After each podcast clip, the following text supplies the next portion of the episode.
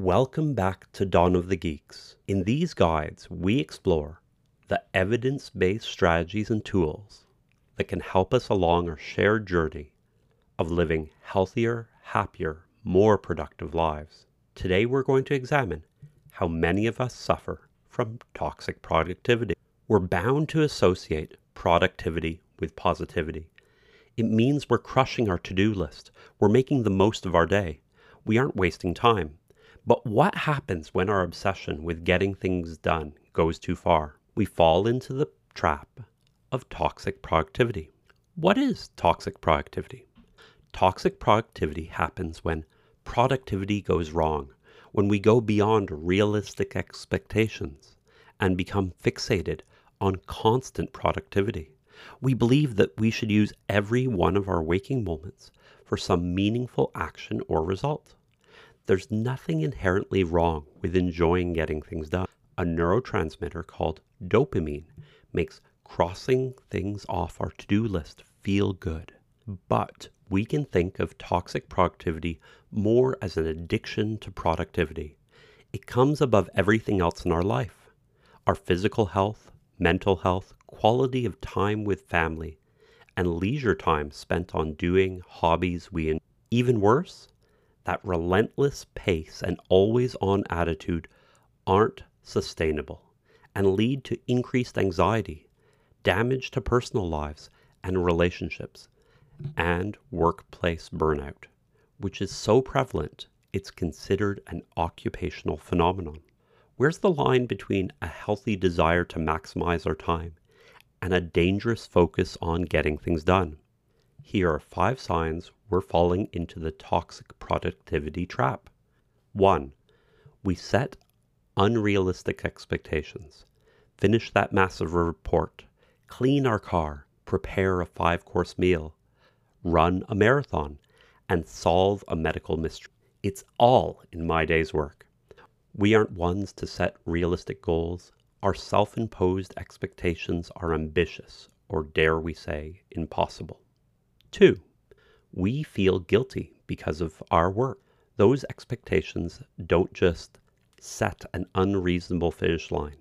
Instead, they set us up for overwhelming guilt. When we don't manage to conquer our unattainable plans, it's more days filled with shame.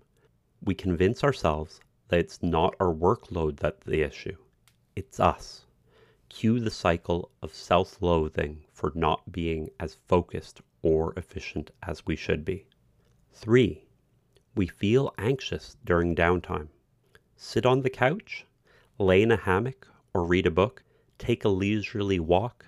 No way, no how. Any moment spent relaxing inspires restlessness and nail biting. So, what good is it in our time? Four, our success feels meaningless. When we do manage to achieve something, it's often not accompanied by a sense of fulfillment or accomplishment. Instead, we want to do more, so we quickly move on to the next thing in our never ending list. Five, we feel fatigued and zapped of energy. All that productivity is exhausting, and we can only spin the hamster wheel so hard for so long before we reach the point of total burnout. After that, it feels like we are trudging through a swamp when we do anything. How can we overcome our toxic productivity? Did going over those red flags make us nod and think, we have a raging addiction to productivity? Rest assured, that's not a life sentence. Instead, there are steps that we can take to climb out of our toxic productivity trap and avoid it altogether in the future. We need to separate our self worth from our work. Easier said than done. So much of our identities are our careers. It's why, what do you do is often the first question we ask when meeting someone new. But while hustle culture and our modern working world inspire us to believe that our value is rooted in our productivity, that's not the case.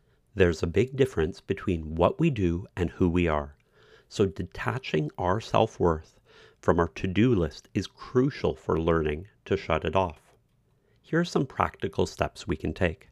Challenge yourself to not default to asking about someone's career when we meet them, and instead ask them about their interests. Dedicate time to non work related hobbies, passions that make us feel good. Set and stick to healthy boundaries. Today's constant connectivity allows us to work anywhere and any when, but it also means that we can work everywhere and every when. Excessive hours become the norm when people shifted to remote work. These days, 70% of employees admit that they work weekends now that we are working from home. Another 45% say that they regularly work more hours than they previously had. When our list of tasks is always taunting us from around the corner, it's more important than ever to set and maintain healthy boundaries to ensure that our work responsibilities don't creep in and consume our time. What can we do to address this? Well, we can create a simple end of the workday routine, like reviewing our calendar for the next day and clearing all of those used coffee mugs from our desks. This will signal to our brain that it's time to switch out of work mode. Block out our calendar to reserve adequate time for relaxation, hobbies, and time with loved ones. Let's build buffers into our schedule it's challenging to disengage from toxic productivity if we constantly have deadlines breathing down our necks. When an end date is looming, especially a tight one, we feel increased pressure to keep working until the task is done. We aren't suggesting we toss our calendar into the trash bin and kiss any schedule goodbye. On the contrary, deadlines are essential for holding teams accountable and keeping work on track. Instead, stick with deadlines but add some extra time into the schedule. Estimate how long a task will take and add at least a day or two or even more. Then we won't feel like we're constantly under the wire. And if we don't end up needing the buffer, then we can use that wiggle room to do something else. What are some practical steps we can take to build these buffers? Well, we can use a time tracker to grasp better how long specific tasks take us. That will help us be more realistic when setting deadlines and building buffers. Resist the urge to equate our free time or the time we blocked off for other activities as our buffer. Our buffer needs to come from our dedicated work time. It shouldn't steal from what we have set aside for relaxation and leisure. And finally, learn to say no. N-O. No is a short word, but a tough one. Some of us struggle to say no because we want to avoid conflict or not be a disappointment. Others get gratification from being the yes person who handles anything. If we keep piling our plates too full, we won't resolve or combat toxic productivity. Turning things down is never easy but we must stop overloading ourselves so we don't have to crank and crank to manage that workload constantly. Combine this with our healthy boundaries. Try and say no, but it's maybe easier to stomach than a full flat refusal. For example, no, I can't have this done by Monday, but we should be able to do it by Friday. Mental tool to help with this is the use of priority matrices to categorize our tasks and responsibilities. We need to identify which ones can be deleted from our list entirely. A priority matrix, or the Eisenhower method, is a simple four quadrant grid for organizing our thoughts and upcoming tasks. We'll get into it in another guide. Let's focus on the practice of meaningful self care. Self care is making time for behaviors and activities that help us be the happiest, healthiest versions of ourselves. For some people, that's a bubble bath or a relaxing massage. For others, it's playing a game, going for a hike, or reading a book. The key here is to identify the self care practices that feel right to you. Maybe it's exercise. Maybe it's vegging out on the couch. Maybe it's getting enough hours of sleep. There isn't one right way to do self care. provided it makes us feel good. Practical steps we can take. Set aside dedicated time in our weekly schedule for self care. Our brains thrive with constant routines, making regular self care a habit rather than an indulgence is the key to success with it. Plan a regular self care activity with someone we enjoy, like a weekly walk with a close friend. You'll have more accountability to stick with that routine while also getting quality time. And now here's a big one do nothing. Seriously, here's the challenge sit.